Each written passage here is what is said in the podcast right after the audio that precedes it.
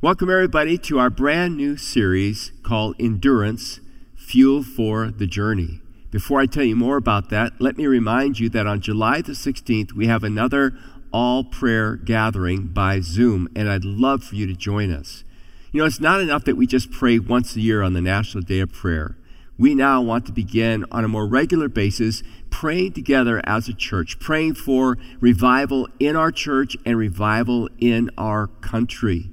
And so I'll be teaching for about 15 minutes on July the 16th on the whole issue what does it mean to repent? So if you'd like to be part of this, it's from 8 a.m. till 9 a.m. All you have to do is email prayer at wooddale.org, prayer at wooddale.org, and you'll get your Zoom link. And I hope to see you on July the 16th. So, what is this new series, Endurance Fuel for the Journey, is all about? Well, a couple years ago, my son in law got me into road cycling. Now, he is very good. I'm an amateur compared to him, but he taught me a lot about it because he's also a scientist. And one of the first things he did was tell me about the importance of getting the right fuel in my body because I was getting ready to do a 100 mile journey on my own. So he took me to the store and he showed me all the array of high octane kinds of snacks that you can take along and eat to keep your body fueled. The problem is you can't take them all. You can't even take a grocery bag of them. You can only take a few because they have to fit into those tiny little pockets that are behind the cycling jersey. So I carefully selected about two or three types and stuffed them in my little pockets, loaded up my two water bottles with coconut water in order to rehydrate myself, and I started out on my first 100 mile journey. About a dozen or so miles into it, I was feeling good and strong, cycling at about 18 to 20 miles an hour. But when I hit about mile 20, I hit the proverbial wall. I literally could feel my tank just go empty. And so I got off the bike and I rehydrated and I ate a couple of the snacks. I hopped back on my bike again and I was amazed. Within minutes, it's like I had my tank fueled up again. And what I learned is that I needed to stop every seven to 10 miles to refuel, to rehydrate, and get that energy back in my body and allow me to finish my, my journey well. The same thing is true for you and me. We're all on this journey called life. And right now, it is intense, isn't it?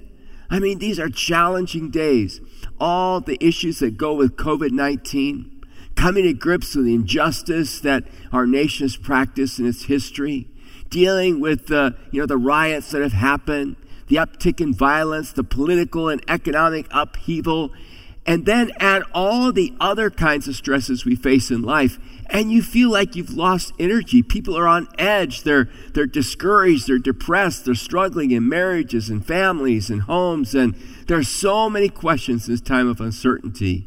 We need fuel to finish this journey well. And so, what I want to do is, I want to take you to a place where we can find that fuel, something that God has given to us. It's a type of nutrition. It is called the fruit of the Spirit. So, Galatians chapter 5 is going to be the passage that we'll be looking at. Let's look at it together right now.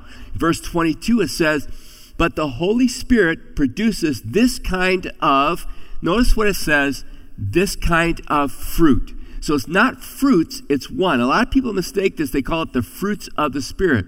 No, it's just one fruit. And that one fruit in our lives is actually the fruit of love. Now, everything else joy, peace, patience, kindness, goodness, faithfulness, gentleness, and self control, which there's no law against those are aspects or facets or attributes of love. So, what we're going to do, we're going to spend three weekends and we're going to look, first of all, at the primary fruit, which is love, and then we're going to talk about joy, and then we're going to add to it faithfulness. And then later on this fall, when we're running out of energy again, we'll pick up three more. And then in the winter, when we're running out of energy again, we'll pick up the next three. And so we'll learn to energize ourselves by what is called the fruit of the Spirit. Now, before we get into talking about love, let's talk a little bit about the whole concept of, of fruit in the Bible. You know, the Bible is interesting in the metaphors it uses for our lives. And one of those is the metaphor of a fruit bearing tree. And I want to talk to you from just a couple of moments about the agents of fruitfulness. That is, what is it that causes us to bear fruit if we think of our lives as a tree? What's the fruit bearing agents in our life? And the Bible teaches us that there are two of them. And the first one is Scripture, the Word of God. Look what it says in Psalm 1 and beginning at verse 2. It says, But they delight in the law of the Lord, meditating on it day and night. So, real consistency and persistency. They are like trees planted along the riverbank, bearing fruit each season. Their leaves never wither, and they prosper in all that they do. In other words, as trees, so to speak, right? If that's the metaphor for our lives, we're by this river and we're bringing in nutrients. We're bringing in the nectar of God's truth, God's word into our lives. And what we take in then will produce quality out of our lives. It will produce the fruit of God's word, the fruit of truth coming out of our life in every area of our life, and especially in our relationships. So, one of the questions we all have to ask ourselves is Am I taking in a steady diet of the word of God? Now, why is that so important? Because the second agent, the most important agent, is the Holy Spirit Himself. Paul tells us in Romans chapter 8 and verse 9, and then again, I believe it is in verse 15, that you and I have been given the Holy Spirit. That when we receive Christ into our life, God becomes resident in our lives. The Spirit lives in you and me. And the Spirit takes the Word of God, the truth of God, and combined together, the Spirit of God takes the Word of God, and then out of our lives produces, in this case, the fruit of love. And then all the aspects of that love. So when we talk about the fruit of the Spirit, we talk about love, I'm not talking about something that's humanly produced. I'm not talking about something I get from the world or from some guru or some book, and then I memorize it or I study it and I meditate on it, and that's what I produce out of my life. No, we're talking about producing that which is supernatural. How does that happen in our lives? Today we begin the journey of learning how that happens, and we'll continue in that for the next couple of weekends. But I still want to talk about fruit for just a moment. Why the metaphor of fruit? Well, think about it for a moment. Fruit is visible. You can see it, you can touch it, you can taste it. Just the other day, we picked up some peaches at uh, the store, and you know sometimes they come out kind of mealy and not very good. These were absolutely delicious. In fact, when we lived in California, our family every spring would go out, I should say every summer would go out, and we would pick these big peaches right off the tree. And they're so beautiful and so plump that we couldn't wait to get home. We would begin to snack on them, of course, pay for them right there in the orchard. There's nothing like that, right?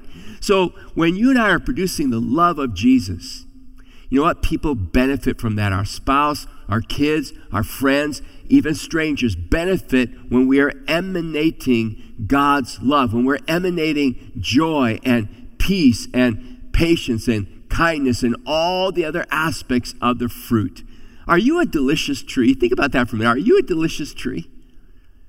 Are people, are people able to taste the love of God in your words and in your actions and in your demeanor?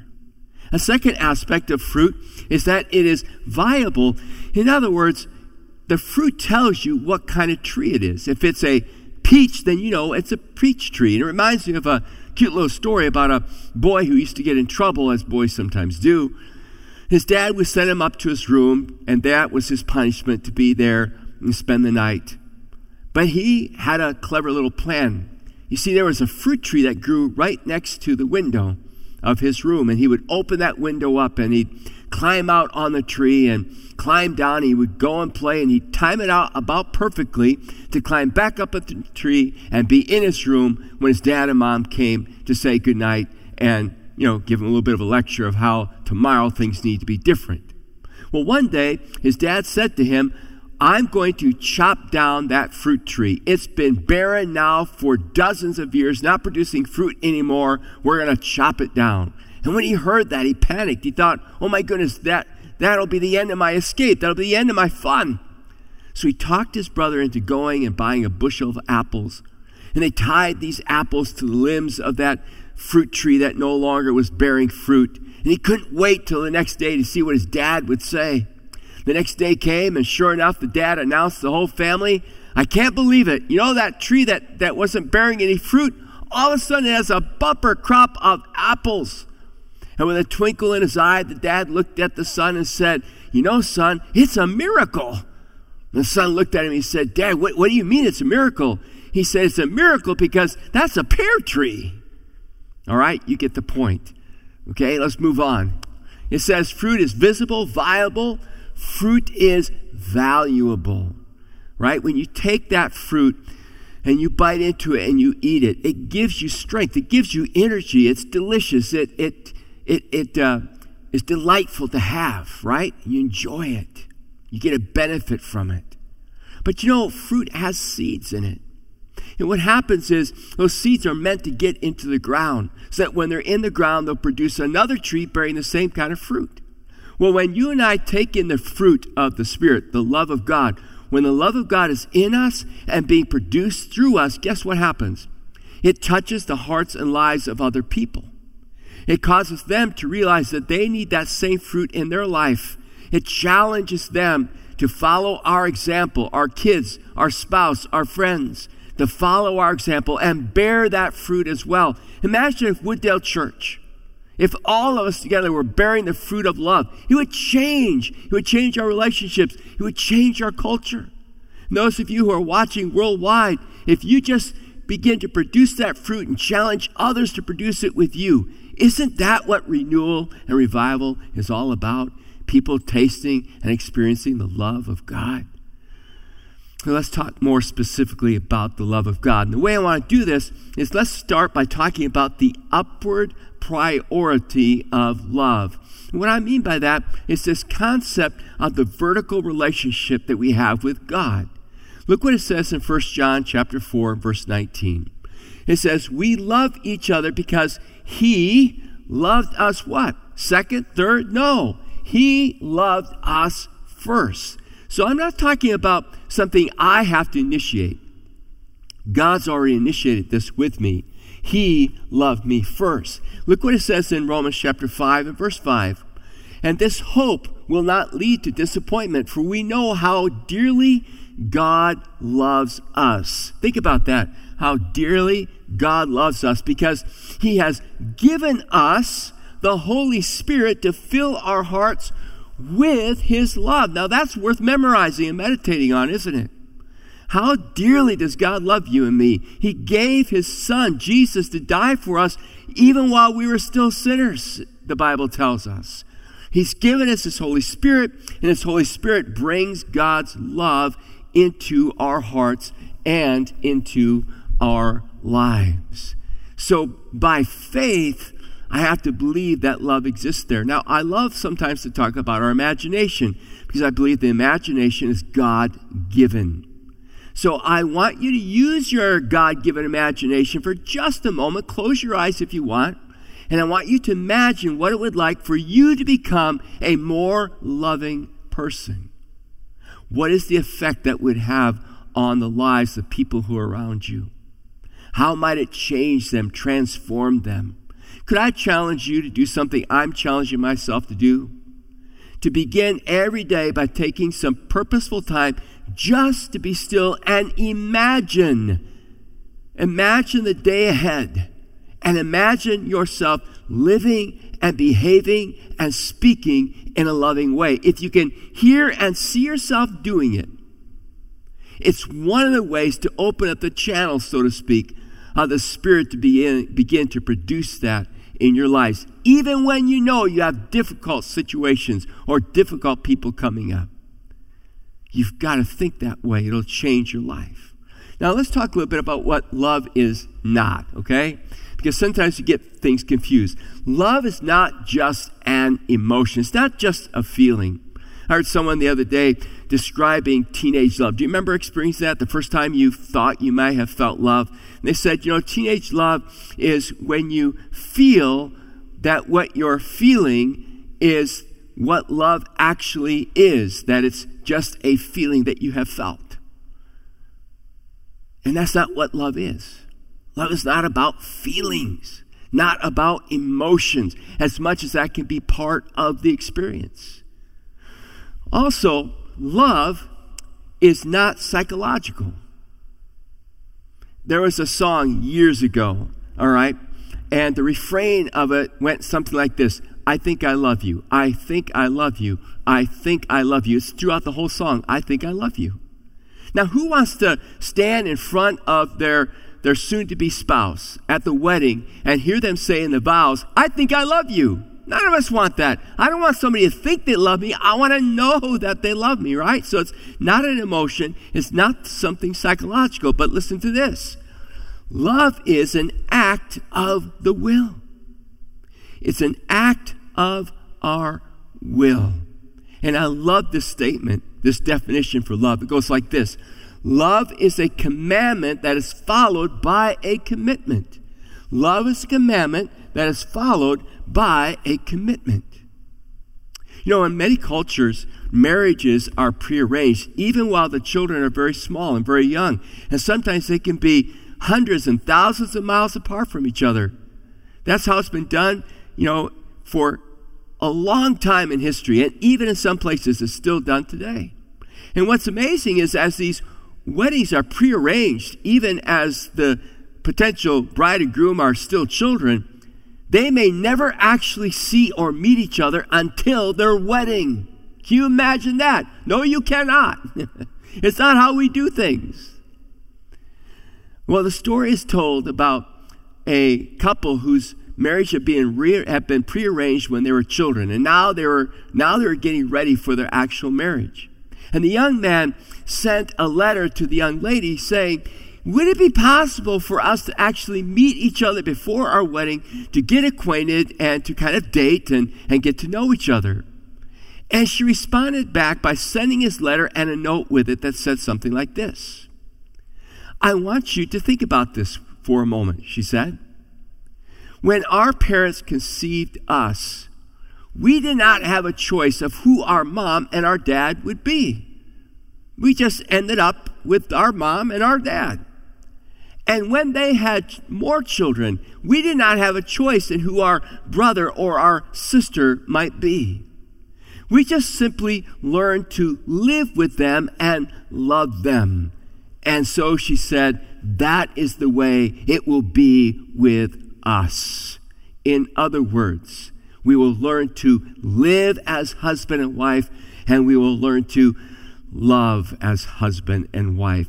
It's an act of the will when we love. And I was thinking about this in terms of our relationship with God. You know, I don't think we're always very easy to love, do you? And I know we say and we do things sometimes that must frustrate God and His desire to work in our lives. But God chooses to love us anyway as an act of His will. Now, I want to be just really honest with you for a moment.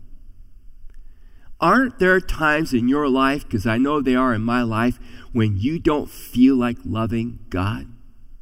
Be honest.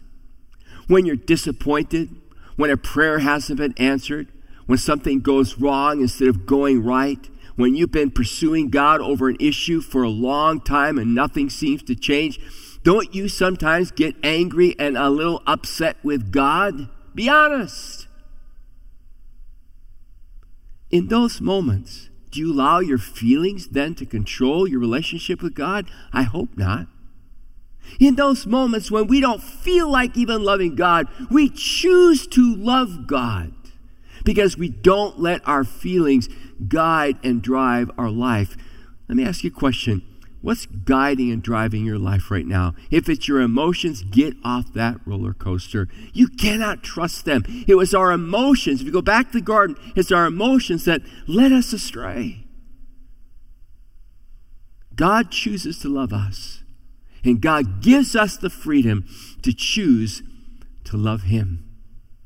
So let's transition now from this upward relationship to a more horizontal relationship. Let's talk a little bit about the outward direction of love. So I receive love in order that I might channel love outwardly to those who are around me. Let's look at a passage of scripture found over here in Matthew chapter 22, where one of the greatest questions ever asked was asked of Jesus, and he gave the greatest answer that's ever been given.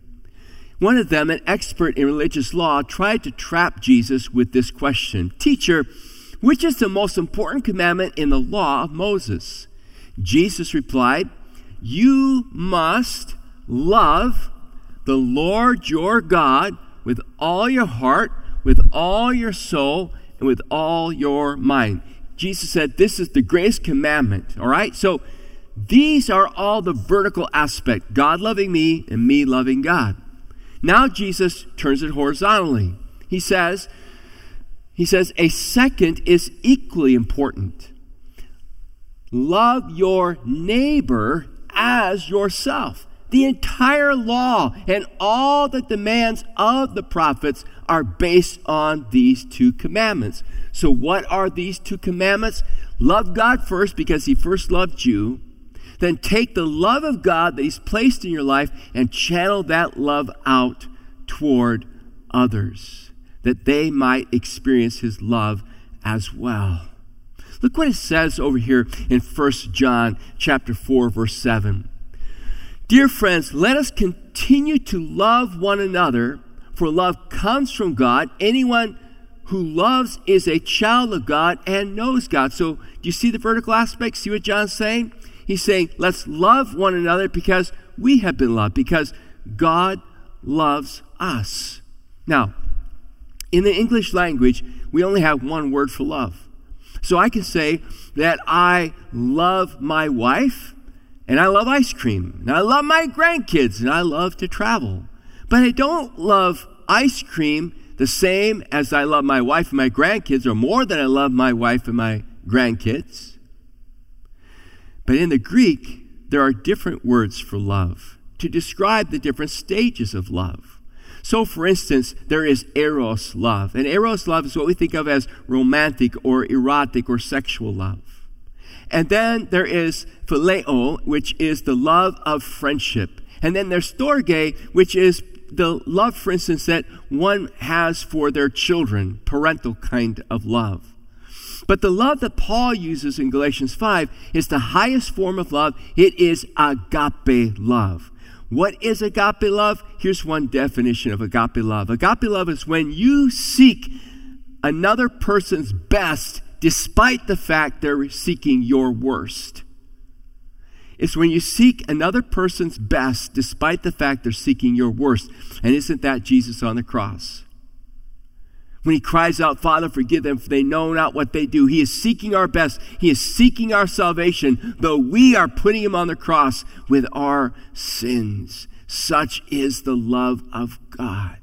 See, when agape love rules my life, when agape love fills my life, when God's love's in charge of my life, then it controls the eros aspect of my love. Then it makes my, my marriage, my love for my wife, it makes it pure, and there's no infidelity. There's no adultery. There's no fornication. I'm loving the way God would have me love. When agape love controls phileo love, then in my friendships, there's no jealousy, there's no competition, there's no put downs. When God's love is controlling my storge love, my love as a parent or as a child to my parent, there's no abuse taking place. There's respect and obedience that's taking place. So great is the love of God that when I truly let God love me and I truly love God, that's when I am able to love you the best. And C.S. Lewis summed it up so well in this quote. He wrote, When I have learned to love God better than my earthly dearest, I shall love my earthly dearest better than I do now. You know what that tells me? It says if I want to be a better husband, if I want to be a better father, a better grandfather, a better pastor, a better friend, then I need to focus more on loving God. Because the more I worship God, the more I receive His love and love Him back, the more I can love you. My love life's going to improve. And so will yours.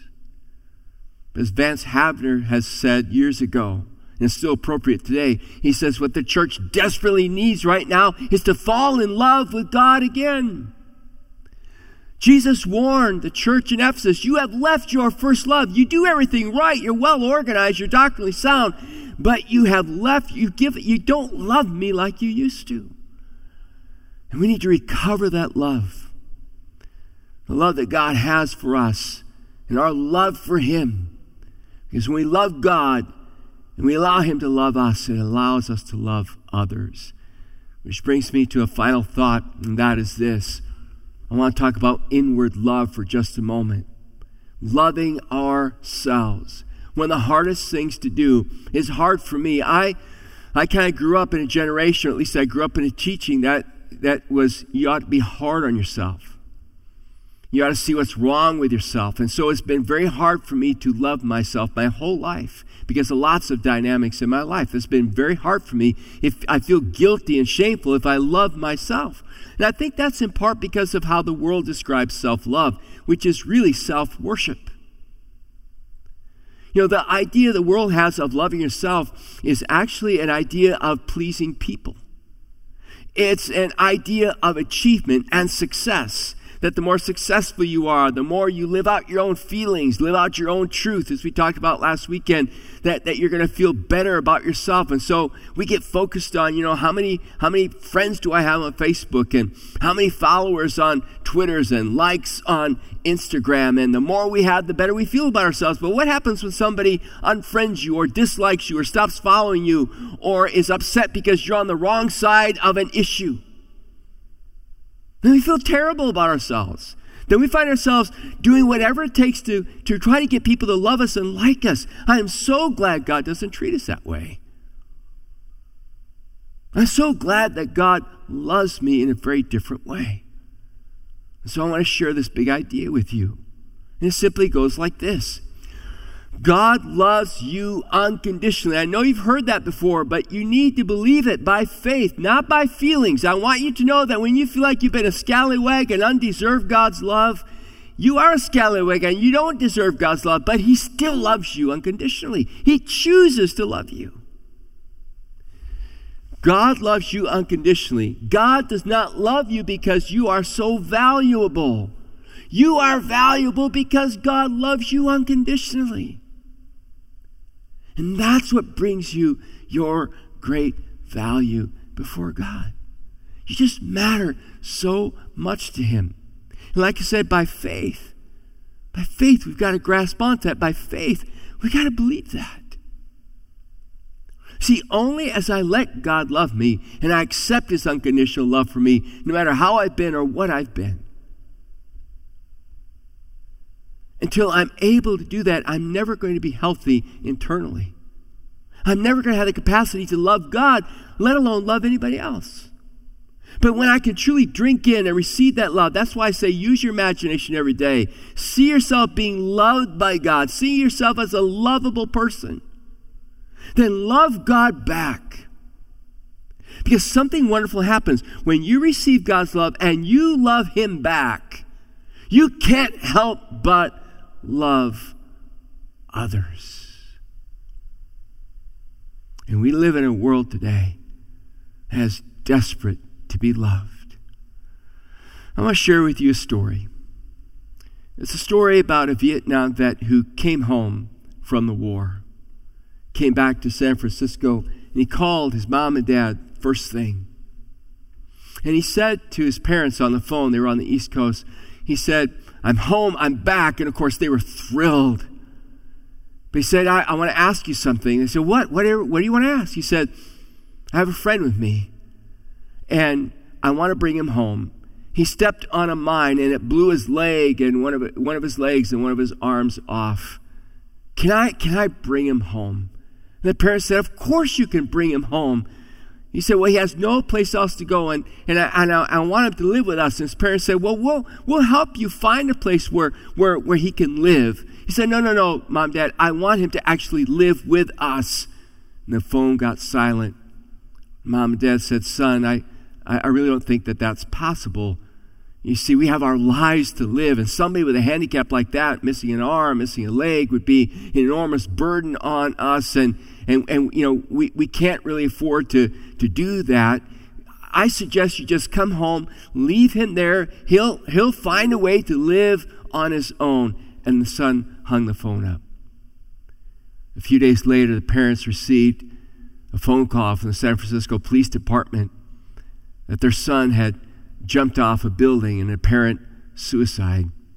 You can imagine how grief stricken the parents were. They hopped on a plane, they flew out to San Francisco.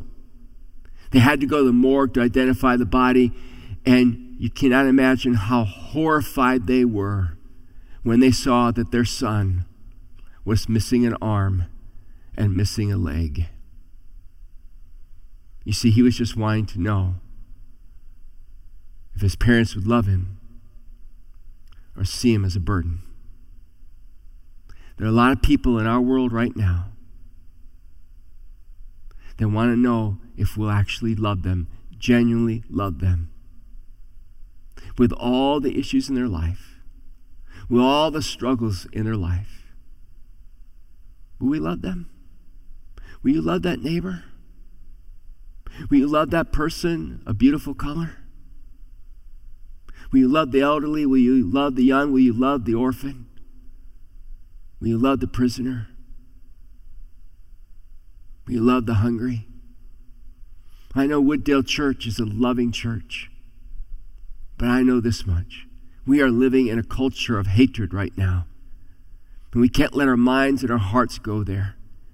It'll destroy us, it'll, it'll just drain us.